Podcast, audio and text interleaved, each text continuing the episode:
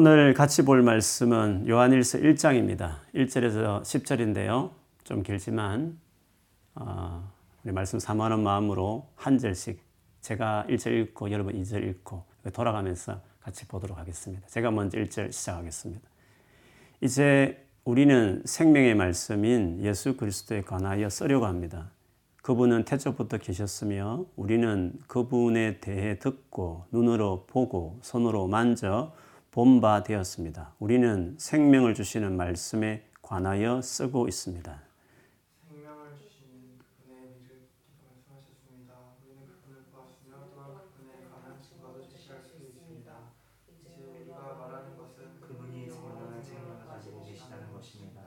이 생명을 주시는 분은 하나님 아버지와 함께 계시다가 우리에게 나타나셨습니다. 우리가 보고 들은 것을 여러분에게 말하는 이유는 여러분이 우리와 함께 교제하기를 원하기 때문입니다. 우리가 함께 나누는 이 교제는 하나님 아버지 그리고 그의 아들 예수 그리스도와 함께 가지는 교제입니다. 우리는 여러분과 함께 기쁨을 나누려고 이 길을 쓰고 있습니다. 우리가 하나님을 통하여 듣고 여러분에게 전하려고 하는 말씀은 하나님은 빛이시며 그분께는 전혀 어둠이 없다는 것입니다. 그렇기 때문에 만약 우리가 하나님과 사귀고 있다고 말하면서 여전히 어두운 가운데 살고 있다면 우리는 거짓말쟁이이며 진리를 따라 살고 있지 않는 것입니다. 하나님께서 빛 가운데 계시기에 우리 역시 빛 가운데서 살아야 합니다. 우리가 빛 가운데 살게 되면 서로 교제하게 됩니다. 또한 하나님의 아들이신 예수 그리스도의 피가 우리의 모든 죄를 깨끗이 씻어 주실 것입니다. 또한 우리가 스스로 죄를 짓지 않았다고 말한다면 그것은 우리 자신을 속이는 것이며 진리가 우리 안에 없는 것입니다. 그러나 우리가 죄를 고백하면 그분은 우리를 용서해 주실 것입니다. 그분은 옳은 일만 행하시는 분이기 때문에 우리는 그분을 믿을 수 있습니다. 그분은 우리의 모든 잘못을 깨끗하게 해 주실 것입니다. 우리가 계속 죄를 지은 적이 없다고 말한다면 그것은 하나님을 거짓말쟁이로 만드는 것이며 우리는 하나님께서 주신 진리의 가르침을 받아들이지 않는 것입니다. 아멘. 자, 우리 자기 자신을 향해서 또 옆에 혹시 계신 분이 계시면 또 혼자 계실지라도 우리 성령 안에서 우리 온 성도들을 향하여 믿음을 선포하듯이 우리 같이 축복하겠습니다. 하나님 우리 아버지가 되시니 걱정하지 맙시다. 하나님 우리 아버지가 되시니 걱정하지 맙시다. 아멘. 영국에 오래 살다 보면 한국과 달리 관심을 갖게 되는 것 중에 하나가 가드닝입니다. 물론 우리 대부분 청년들은 뭐 플랫에 사시기 때문에 잘 모를 수 있지만 일반적으로 이렇게 어, 영국식 집에 렌트든지 아니면 사서 살든지 하면 가든이 이제 늘 들어오죠. 그래서 가든을 이제 관심 갖고 관리하는 일들을 하다 보면 계속 하게 되는데 한국에는 물론 지형적으로 어 이렇게 주택을 지을 수 있는 공간이 없다 보니까 아파트 문화가 이제 발전되어서 보편적으로는 아파트에 주로 많이 살지 않습니까? 그러다 보니까 가든 같은 것도 그렇게 뭐 신경 쓸 수 있는 여건도 아니고 그렇기 때문에 가든 센터를 한국에 살면서 뭐 특별히 일반 서민들이 그렇게 본 적도 가본 적도 많지 않을 것입니다. 그런데 영국은 정말 웬만한 집은 다 가든들을 가지고 있기 때문에 이제 그런 가든에 대해서 신경을 많이 쓰죠. 제 아는 어, 목사님 한 분이 저 시골 영국 전통적인 분들이 많이 사시는 그곳에서 일을 하시면서 렌트를 하고 계셨는데 가든이 그리 크지도 않았습니다. 그런데 바쁘셔서 가든을 관리도 못하시고 막 이제 잔디들이 우거지고 커지고 그렇게 했죠. 어느 날 카운셀에서 직원이 나와가지고 잔디 깎으라고 하면서 그렇게 말을 해줬대요. 아마 주변에 있는 이웃들이 너무 가든이 형편없으니까 관리를 안 하니까 아마 신고를 했던 것 같아요. 그래서 영국 분들은 가든을 정리하지 않고 막 내팽개쳐버리면 미개인 이렇게 생각하는 것 같습니다. 문화인이 아니다. 아마 아주 전통적인 분들은 그렇게 생각하는 것 같아요. 그 정도로 이 가든을 관심이 많이 갖게 됩니다. 제가 작년에 몇 개월 안식을 보내면서 어, 저희도 뭐 가든이 그렇게 신경 쓸 수 있는 뭐 어떻게 될지도 모르니까 그러긴 한데, 그래도 한번 있는 장미라도 어떻게 이렇게 어, 손질하지? 유튜브 보면서 다 요령이 있더라고요. 그리고 어떻게 식물을 키우는지 이런 방법들이 의외로 그게 쉽지 않더라고요. 여러분, 식물이 자라는데 꼭 필요한 조건들이 몇 가지 있습니다. 햇빛, 공기, 물, 흙, 이런 조건들이 다 맞아야 됩니다. 어떤 식물은 햇빛을 너무 쬐면 그 말라 죽습니다. 어, 그리고 물도 많이 주면 오히려 더 안 좋은 물병에 걸리기도 하고요. 또 적게 주면 마르기도 하고 그렇습니다. 흙도요. 종류가 너무 많아가지고 진짜 흙하고 뭐 돌 같은 것들 섞어서 배합하는 요령도 다 있습니다. 참 생명 하나 키우기 위해서도 신경 쓸 일이 많고 조건이 딱 맞으면 그 생물이 잘 자라게 되죠. 여러분, 우리의 신앙도 비슷합니다. 우리의 가지고 있는 이 신앙 믿음하고 여타의 모든 종교와의 가장 큰 차이가 뭐라고 그랬습니까? 다른 모든 종교는 계명이 중요하고 가르침이 중요하고 경전이 중요합니다. 그런데 우리는요, 우리는 살아계신 하나님과의 만남, 그것도 개인적인 만남입니다. 물론 모든 종교도 절대자가 다 있습니다. 그러나 그 절대가 개인적으로 아빠하고 부르면서 교감을 할 수 있는 것은 상상도 못합니다. 그냥 마냥 우르르 보고 비는 것입니다. 그런데 우리는, 우리의 신앙은 그 하나님께서 직접 아들을 이 땅에 보내셨지 않습니까? 우리가 또 인간으로 오셨어. 우리를 위해서 십자가에 돌아가셨고, 우리 같은 죄인이 그 하나님을 아빠라 부르며 개인적으로 만날 수 있고 교제할 수 있는, 이것이 우리의 가장 큰 특징입니다. 그래서 오늘 본문에도 이 땅에 오신, 그것도 생명이란 말을 일 절, 이 절에 다섯 번이나 강조하면서 만지고 보고 태초부터 계셨던 그 하나님, 그 생명 되신 예수님을 이렇게 이야기합니다. 그래서 우리는요, 생명을 가지는 겁니다. 예수를 믿는다는 것은 좋은 가르침을 따라가고 그냥 마냥 그 하나님을 설정해 놓고 그 계명 따라가는 정도가 아니라, 우리는 그 하나님과 만나고 관계 맺고 교제하는 것이 우리의 가장 큰 특징이라고 말할 수 있습니다. 그런 점에서 우리는 생명이 있는, 우리의 신앙은 살아있는, 그게 제일 중요한 것입니다. 그래서 우리가 예수를 믿고 난 이후에, 교회에 나온 이후에 제일 중요한 것은 그 예수 그리스도와 관계를 맺는 일이 중요한 겁니다. 그 예수께 가는 것이 정말 중요합니다. 예수님과 어떻게 관계를 맺느냐, 그것이 내가 신앙생활을 잘하느냐 못하느냐를 판가름합니다. 여러분, 예수님과 어떻게 관계를 맺습니까? 어떻게 관계 맺는 것이 제대로 맺는 것일까요? 예수님이 내 삶의 주인이 되어야 됩니다. 아무리 교회에 열심히 종교생활 하듯이 해도요, 아직도 자기 삶에 내가 주인이고 예수님이 주인이 아니면 관계 자체가 힘든 겁니다. 그런 사람은 늘 신앙생활이 힘들다고 말합니다. 왜요? 그냥 단순히 착하게 살고 막 계명 지켜 살아가는 것이 우리의 신앙이 아니라, 그 계명을 주신 하나님과 실제로 개인적 관계를 맺는 겁니다. 그래서 그 오신 예수께서 내 삶의 주인이 되지 않으면, 그저 예수는 내 인생 풀어주는, 내 인생 진로 그냥 열어주는, 어려울 때 그냥 도와주는, 그냥 내가 굴리는 종처럼 그렇게 예수님이 내 관계를 맺고 있으면 언제나 신앙생활이 힘든 겁니다. 신앙의 가장 기본은 예수님과 관계 맺는 건데, 그 관계 맺는 그 관계가 뭐냐면 예수가 내 주인으로 돼야 되는 것입니다. 내가 살아가는 목적은요, 내 행복이라고요? 물론 맞습니다. 그런데 그 행복이 뭐라고요? 예수를 주인을 모셨을 때, 그분이 내 삶을 딱 붙들고 있을 때, 그때 행복한 겁니다.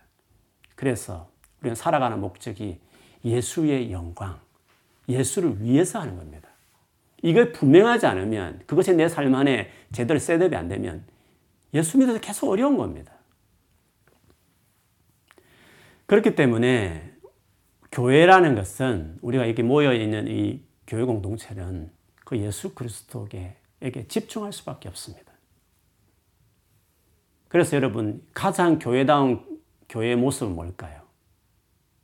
만일에 여러분이 어떤 교회를 딱 보면서 이 교회는 정말 교회답다, 혹은 저 교회는 이런 교회답지 않다라고 판단할 때 여러분, 그 기준이 뭐여야 될까요?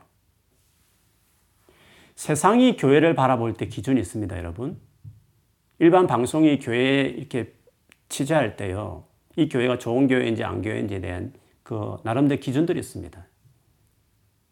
그런데 여러분, 지금까지 일반 방송 보도되는 거 보면서 교회를 비추면서 이 교회가 예수님이 주인인가, 예수님이 제대로 선포되고 있는가, 그것 따라서 교회를 좋은 교회는 나쁜 교회인지를 판단을 하지 않습니다. 왜요? 기준이 다르기 때문에 그렇습니다. 세상은 교회를 판단할 때 세습했느냐 안 했느냐, 그게 기준입니다. 그리고 그 모든 조직의 절차들이 민주적으로 이루어지느냐, 그것을 봅니다. 그리고 행정이 제대로 이루어지고 있는지, 재정이 투명한지, 그리고 교회가 사회적인 책임을 다하고 있는지, 그것이 그들의 중요한 기준입니다. 당연히 교회가 그 일을 해야 되겠죠. 덕스러운 일을 맞지만 그게 교회의 본질입니까? 우리는 세상의 기준을 가지고 교회를 그렇게 바라볼 때가 있습니다.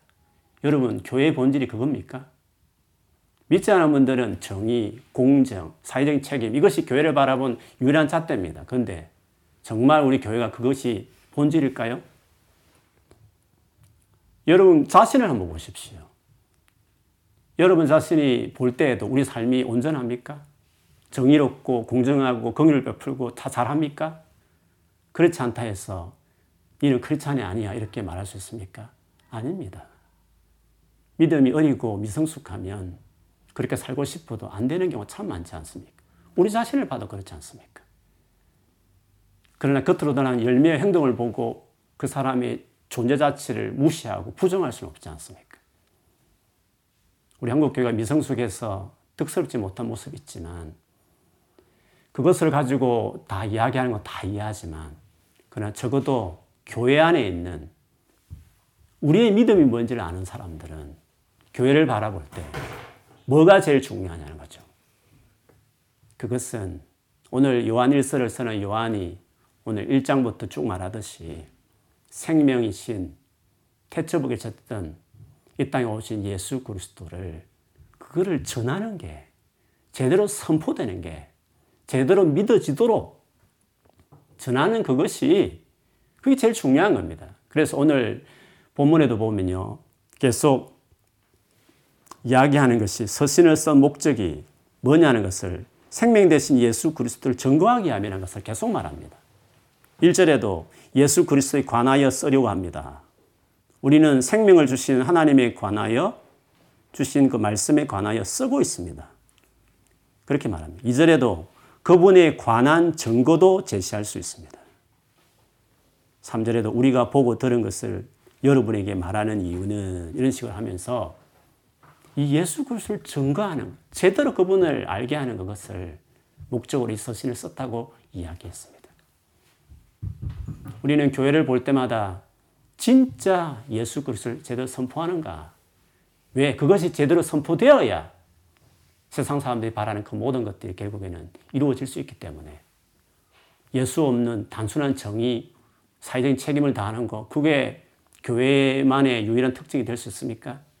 그것들이 되기 위해서라도 진짜 중요한 것은 예수가 바르게 선포되고 예수의 주대심이 제대로 셋업되는 공동체가 될 때 비로소 그 모든 것들이 이루어지기 때문에, 진짜 교회다운 교회냐 판가라는 것은 복음이 제대로 전거되느냐, 그게 중요한 겁니다. 여러분, 우리가 모이지만 정말 복음에 관심이 없을 때 있지 않습니까? 한국에서 가끔 소그룹 모임 이야기 듣자면, 모임은 재테크 이야기하고 자동차 이야기하고 정치 이야기하고 학교 이야기하고 자녀들 이야기하는 것이 소그룹 모임의 주제라고 합니다. 그게 교회입니까? 우리의 일상을 나누지만 우리의 교회 안에, 교제 안에, 우리의 선포 안에 정말 예수 그리스도가 중심이 되어 있냐는 것입니다. 우리도 그렇게 하지 못하면서 뭘 그렇게 교회에 대해서 이러쿵저러쿵 말할 말이 있겠습니까? 우리 스스로가 예수 그리스도에게 중심이 되어 있지 않기 때문에 우리 스스로, 그런데 한국교회 전체가 당연히 그럴 수밖에 없지 않겠습니까? 교회가 교회다워지는 것은 생명이신, 이 땅에 오신 그 예수, 하나님이 오셨습니다, 여러분. 그분이 죽었습니다. 그 죽음이 어떤 것인지, 그것에 대한 정말 신뢰와 그 죽음 주시어서 우리에게 주신 그 은혜를 의지할 때 변화가 있는 것이지 않겠습니까? 교회만 가질 수 있는 겁니다. 그것이 제일 교회를 교회되게 하는 차이요, 특징이 되어야 된다. 그것을 오늘 요한일서 시작을 그렇게 말합니다.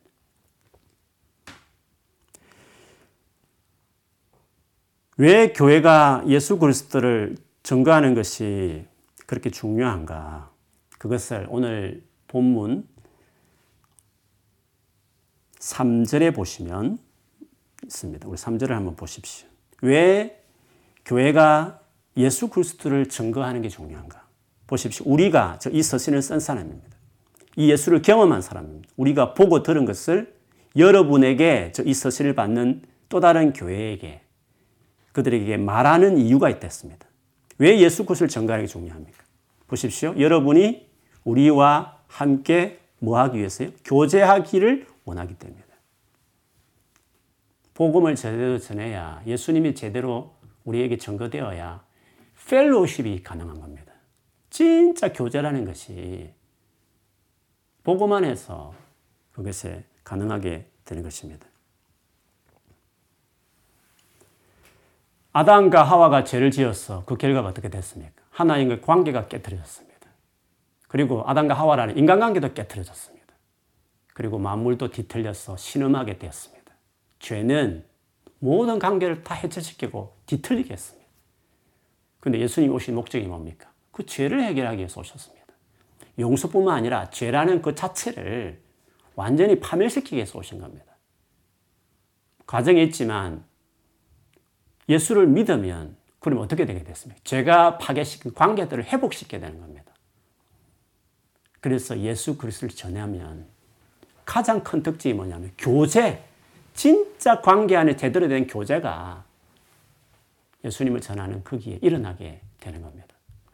그래서 복음을 아는 사람, 예수 그리스도를 정말 믿고 예수님 관계에 들어간 사람들은 다 하나같이 고백합니다. 관계 훈련을 자꾸 시킵니다. 정말 포도나무이신 예수께 거하면 결국에는 내가 너희를 사랑한 것처럼 서로 사랑하라는 그 계명, 두 번째 계명을 말씀하시는 것처럼 주님께 관계에 올인하면, 정말 복음 안에서 그분과 관계를 맺기 시작하면 그 다음에 교제, 정말 성도의 교제, 사람을 사랑하는 그 관계에 대해서 주께서 요청하고 또 그렇게 될 수 있는 자들로 우리를 자라게 그렇게 도와주십니다. 그래서 예수 믿는 저와 여러분이 믿지 않은 분보다 훨씬 더 유능해야 될 부분이 있다면 관계 맺는 겁니다. 교제 맺는 부분에 있어서 우리는 유능한 사람이 되어야 됩니다. 관계를 깨뜨렸던 죄를 해결하신 예수 그리스도를 우리가 따르고 있는 사람들이기 때문에 그렇습니다. 예수를 잘 믿는다고 하면서 관계와 교제를 소홀히 하는 것은 옳지 않습니다. 믿음이 자라면 자랄수록, 주님과의 관계가 친밀하면 친밀할수록 주변 사람과의 관계를 소중하게 여길 수 있는 사람이 돼야 됩니다. 그래서 믿음이 성장하면 성장할수록 까다로운 사람이 되면 안 됩니다. 조금 마음 상한 말을 들었다 해서 막 달래기 위해서 나에게 전화오게 만들면 안 되는 겁니다. 우리는 그런 속 좁은 사람들이 되면 안 되는 겁니다. 혼자 성경을 많이 읽고 기도를 많이 하고 신령한 체험을 제 아무리 많이 해도 나와 잘 맞지 않고 내 마음에 좀 힘들게 하는, 상하게 하는 말과 행동을 했다 해도, 만일에 그래서 관계를 멀리하면 스스로 나는 믿음이 없어요, 믿음이 어려요 라고 말한 것 똑같은 것입니다. 그래서 바울은 가장 은사가 많지만 바울파니, 아볼로파니, 그리스도파니 나뉘어진 그 교회를 향해서 나는 너를 스피리추얼하다고 말할 수 없다. 수없는 은사가 나타나는 교회지만 스피리추얼하다고 말할 수 없다. 육에 속한 어린아이 같다 라고 말했습니다. 그리고 예언한 능력이 있고 산을 옮길 만한 믿음이 있어도 사랑이 없으면 nothing, 아무것도 아니다. 그 신앙 아무것도 아니다. 그렇게 주께서 말씀하셨습니다. 사랑, 관계, 그것이 진짜 예수님 안에 거했느냐, 성숙하냐, 열매로 말할 수 있는 것입니다. 교제 중요합니다, 여러분. 교제가 왜 그리 중요할까? 성도와의 관계가 왜 그렇게 중요할까? 그 이유를 삼 절 후반전에 이렇게 말합니다. 우리가 함께 나누는 이 교제는, 왜 우리 함께 나누는 교제가 중요하다고요? 아버지, 하나님 아버지 그리고 그의 아들 예수 그리스도와 함께 가지는 교제입니다. 하나님과 예수 그리스도 임재가 그 교제에 있습니다. 그래서 우리 교제가 중요한 겁니다. 우리가 나와 성향이 다르고 때론 말과 행동으로 내게 상처 주는 일을 해도 믿는 성도와의 관계를 소홀할 수 없는 것은 여러분이 그렇게 사랑하는 주님이 그들 가운데 있기 때문이었습니다. 여러분이 사랑하는 주님이 그분들과의 관계 안에 있을 때 거기에 있기 때문에 그렇습니다. 그 관계를 멀리하면 주님과의 관계도 멀어지는 걸 알아야 됩니다.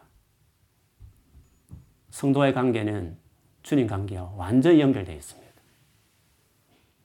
왜 우리가 성도와의 교제를 해야 되냐고요? 복음이 와서 왜 교제를, 옆에 있는 관계를 이루도록 했느냐고요? 그 관계에 하나님과 그의 아들 예수 그리스도께서 함께하는 교제이기 때문에, 그래서 그 교제를 우리에게 주셨다고 말했습니다. 예수님도 그런 말씀하셨습니다. 네가 형제를 용서하지 않으면, 즉 그 관계를 매듭을 풀지 않으면 나도 용서하지 않겠다 했습니다. 형제의 관계와 주님과 나의 관계가 연결되어 있다는 것을 이야기합니다. 그 흔한 말씀 있지 않습니까? 너희가 재단에서, 재단에 예물을 드리러 가다가 형제가 원망하는 소리가 들리거든. 하나님께 재물 드리는 거 멈춰라. 관계를, 하나님 관계만 너무 신경 쓰지 마라. 그때는 딱 재단에 재물을 내려놓고 그 형제에게 가서 화해부터 먼저 하고 그 다음에 와서 재물을 드리라. 예수님이, 예수님이 직접 그 말씀을 하셨습니다. 관계가 왜 중요하냐고요? 나는 주님 한 번만 바라고 열심히 주님만 찾으면 된다고요? 아닙니다. 우리의 생명은 그렇게 자라는 게 아닙니다. 서두에 말한 것처럼 식물도요, 조건이 있어야 잘 자란 겁니다. 우리 신앙이 안 자라는 이유는, 병드는 이유는, 허약한 이유는 자, 성장에 필요한 컨디션을 안 지키는 겁니다. 하나님께서 말씀하신 그 요구들은 안 사는 겁니다. 그냥 주님 한 번만 바라보면 된다고 생각합니다. 그러나 그가 바라보는 그 주님이 교제가 중요하다. 내 아들이 십자가에 죽은 것은 그 교제를 회복하려고 죽은 거다. 복음을 그렇게 믿은 지 오래됐으면 이제는 관계를 신경 써야 된다.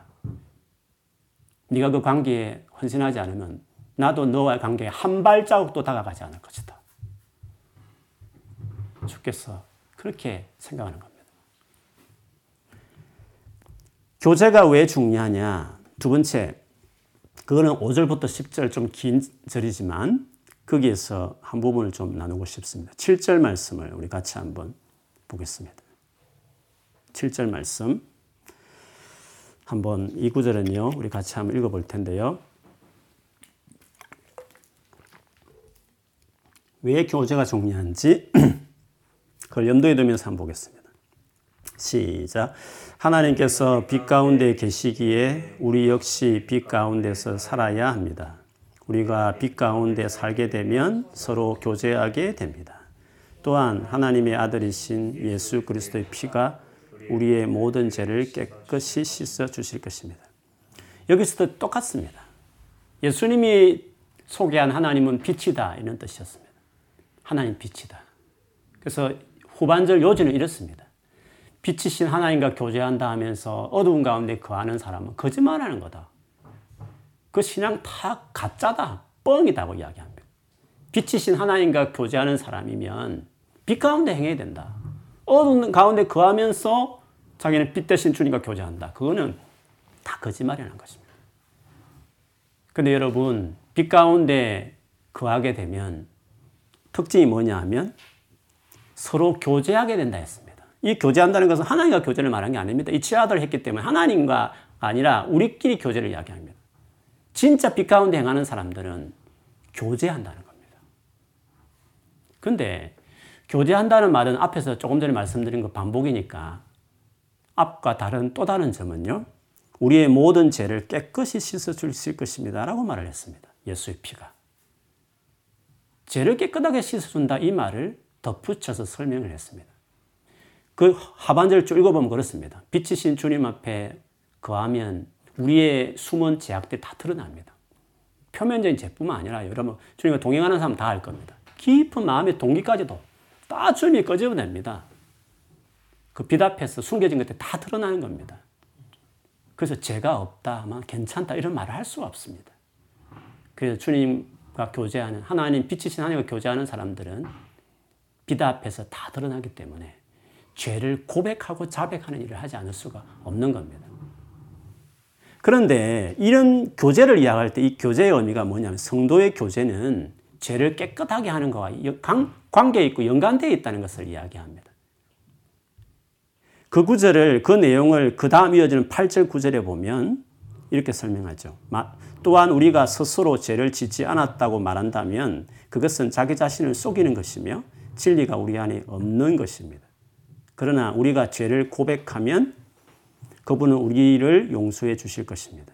그분은 옳은 일만 행하시는 분이기 때문에 우리는 그분을 믿을 수 있습니다. 그분은 우리의 모든 잘못을 깨끗하게 해주실 것입니다 라고 말했습니다. 교제를 이야기하면서 깨끗함을 이야기했는데 뒤에 부연 설명한 팔 절 구 절을 보면 뭔가 죄를 고백하는 것으로 설명하고 있습니다.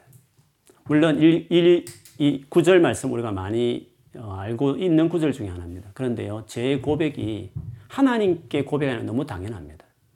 그러나 이 고백이라는 것이 교제를 이야기하면서 나온, 그러면서 깨끗하게 된다는 말을 했기 때문에 여기서 고백이 들어간 이 고백은 교제 안에 이루어진 겁니다. 무슨 말이냐면 진짜 복음 안에 들어온 사람, 진짜 빛이신 하나님과 교제하는 사람들은 자기 삶에 늘 최고 중요한 기도점이 뭐냐면 자기 죄와 허물과 부족입니다. 하나님의 보여진 우리 자신의 그 못난 모습 때문에 정말 이거를 새롭게 하고 싶은 마음, 거룩하게 바르게 살고 싶은, 깨끗하게 살고 싶은 열망이 큽니다. 그래서 성도의 교제, 만났을 때 교제의 중요한 토픽은 자기 허물을 나누는 겁니다. 주님 앞에 내가 이런 사람이라는 것을 고백하게 되는 겁니다. 그래서 이 고백은 하나님께 향한 고백이지만 다 같이 함께 우리의 부족함을 쉐어하면서 그것을 가지고 주님 앞에 다 같이 나가는 겁니다. 그런 교제를 통해서 예수의 보혈의 피가 깨끗게 하는 일들이 나타나는 겁니다. 만났는데 자기 자랑만 잔뜩 하고 못난 모습, 싫은 모습은 다 감추고 정답형 인간, 정답형 모범생 크리스찬의 모습만 보여주는 그 교제가 뭔 진짜 교제겠습니까? 난 죄 없습니다. 한 주간 잘 살았습니다. 아무 문제 없습니다. 그렇게만 답하는 그 교제가 무슨 진정한 교제일 수 있겠습니까? 빛 대신 주님과 정말 동행하는 사람이었다면 드러났던 나 자신의 추하고 못난 모습들을 나누기 마련입니다. 하소연하고 끝나면 안 되겠죠. 그것을 부여안고 다 같이 주 앞에 기도할 때 주께서 예수 그리스도의 보혈의 피로 바로 그 허물, 그 죄를 해결하기 위해서 오셨기 때문에 그 공동체, 그 교제 안에 주께서 치유하시고 깨끗게 하시는 일들이 나타나게 되는 겁니다. 그렇다고 해서 가톨릭처럼 고해 성사를 하자는 것이 아니라 또 어떤 교회처럼 이것을 아예 의무적으로 해가지고 모일 때마다 다 재고백을 하게 하는 그런 의무적인 조항처럼 말하는 것이 아니라 진짜 주님과 동행하는 사람들은 모였을 때 자기 부족함을 감추지 않고 오픈하고 나누면서 도움을 청하고 같이 격려하고 기도하면서 하나님께 나가는 그것을 이야기하는 것입니다. 그래서 여러분, 거룩해지는 것은, 깨끗해지는 것은요, 교제 속에 이루어지는 겁니다. 교회라는 그 관계 안에, 형제자매들의 관계성 안에서, 교제 속에서 깨끗게 되는 십자가의 보혈의 은혜가 흐르는 겁니다. 일전에 제가 그래서 말씀드린 적이 있는데요, 내가 거룩해지는 것은 내 혼자만의 힘이 아니라 교회의 도움을 받아야 된다고 말했습니다. 그래서 거룩은, 거룩해지는 것은 공동 프로젝트입니다. 대학교에서 과제 중에 내 혼자 하는 것도 있지만 그룹 과제 있지 않습니까? 거룩해지는 것은 거룩 과제입니다. 주님이 우리를 거룩하게 하기 위해서 예수의 보혈의 피로 우리 깨끗하게 씻지만 그 씻는 과정에 정말 중요한 컨디션 중에 하나가 뭐냐 하면 네가 내 앞에서 열심히 죄를 고백하고 하지만 어떤 죄는 혼자 힘으로 안 끊어진 것들 많습니다. 교회의 도움을 받아야 되는 겁니다. 끊임없이 격려해주고 괜찮다고 같이 기도해주고 도와주는 공동체가 필요한 겁니다. 교제가 왜 중요하냐고요? 주님 한 부분은 되지 왜 교회가 그렇게 관계 안에 들어가야 되냐고요? 별로 마음에 들지도 않고 별로 그렇게 믿음 없어 보이는 그 교제 안에, 관계 안에, 모임 안에 왜 들어가야 되냐고요? 거기에 주님이 계시기 때문에, 그리고 계신 그 주님이 서로의 연약함을 고백하고 오픈할 때 주께서 예수의 보혈의 피로 깨끗하게 온전하게 하시기 때문에 그런 겁니다. 기억하십시오. 거룩은 그룹 과제입니다. 공동 프로젝트입니다. 그래서 대체로 혼자 신앙생활 오래 하신 분들은 신령한 것, 신령한 것 같기도 하고 뭐 성경을 많이 아는 것 같기도 한데요. 일을 맡겨놓으면 다른 사람 같이 일을 못 해냅니다. 같이 사역하기가 어려운 겁니다. 관계와 교제 안에 있지 않으면 우리는 주를 위해서 살 수 없습니다. 혼자서는 주를 위해서 전 세계 복음화 다 할 것처럼 여겨지지만 주님은 그런 식으로 일하지 않습니다. 교제 안에서 주께서 우리를 만나주시고 그 관계 안에 우리를 회복시키고 온전케 해서 주의 사역을 할 수 있도록 그렇게 세워가는 것입니다. 온전해진다는 것은요, 관계의 갈등을 극복하면서 이루어지는 겁니다. 관계 힘들다고 피해버리면 온전하지 않습니다. 그 문턱을 못 넘은 겁니다. 기억하십시오. 온전함은 관계의 갈등을 극복해야 되는 겁니다. 그리고 많은 사람이 손때가 묻은 영혼이 되어야 성장해지는 겁니다. 혼자 굴을 파서 신앙생활하는 사람들 들어보면 기도도 이상하고 생각도 너무 한쪽으로 치우쳐 있고 개인적으로 만나면 신령한지 보이지만 공동체를 집어넣으면 모두가 고개를 절레절레 합니다. 뭔가 아닌데 같이 하기 뭐한데 다 그렇게 말합니다. 주의 일은 다 공동체라는 건데 같이 하는 건데 그렇게 해야 주의 일을 하겠습니까? 같이 못하는 겁니다. 그래서 주님은 복음을 우리에게 주신 이유에 관계로 초대하고 관계 안에서 뜨거운 주님의 임재를 경험하고 그 안에서 회복과 치유를 누리면서 그러면서 더불어 함께 삼위로 계시지만 일체이듯이 하나님 스스로가 공동체적이시듯이 그런 영성이 있듯이 그거를 관계 안에 세워진 사람이 되어야 더 큰 일을 할 수 있는 겁니다. 다 부족합니다. 이렇게 말한 저도 관계 안에 너무너무 부족함을 많이 느끼며 느낄 때 자책하지 마시고요. 어떻게 해야 될까? 주 앞에 가는 겁니다. 복음 안에 들어가고 예수를 붙드는 겁니다. 그 힘 얻고 위로받고 은혜 얻어서 주님 관계하러 가라 이렇게 손짓을 하시면 가는 겁니다. 거기서 더 주님의 내 혼자 만났던 주님과의 관계 안에 누릴 수 없는 또 다른 성격의 임재를 경험하고 내 혼자 그렇게 몸부림치고 세우려 했던 안 되는 것들이 관계의 갈등을 겪으면서 기도하면서 주님 앞에 도와달라고 하면서 그 가운데 연단되고 훈련되어져서 단단해지고 온전해지면서 주님의 일꾼 사역자로 세워지는 겁니다. 여러분 그렇게 걸어가고 있을 것입니다. 그, 그 걸은 걸음을 격려하게 다시 이야기하는 겁니다. 여러분 우리가 지금 예수를 믿은 이후에 여러분 신앙생활 어떻게 해오셨습니까? 오늘 말씀에 근거해서 어떻게 성도와의 교제를 여러분 해오셨습니까? 주님과의 관계면 충분하다. 혹시 그렇게 생각하시면서 소홀히 하신 분 없으십니까? 신앙은 관계 안에 자라는 겁니다. 그 원칙을 어기면 안 됩니다.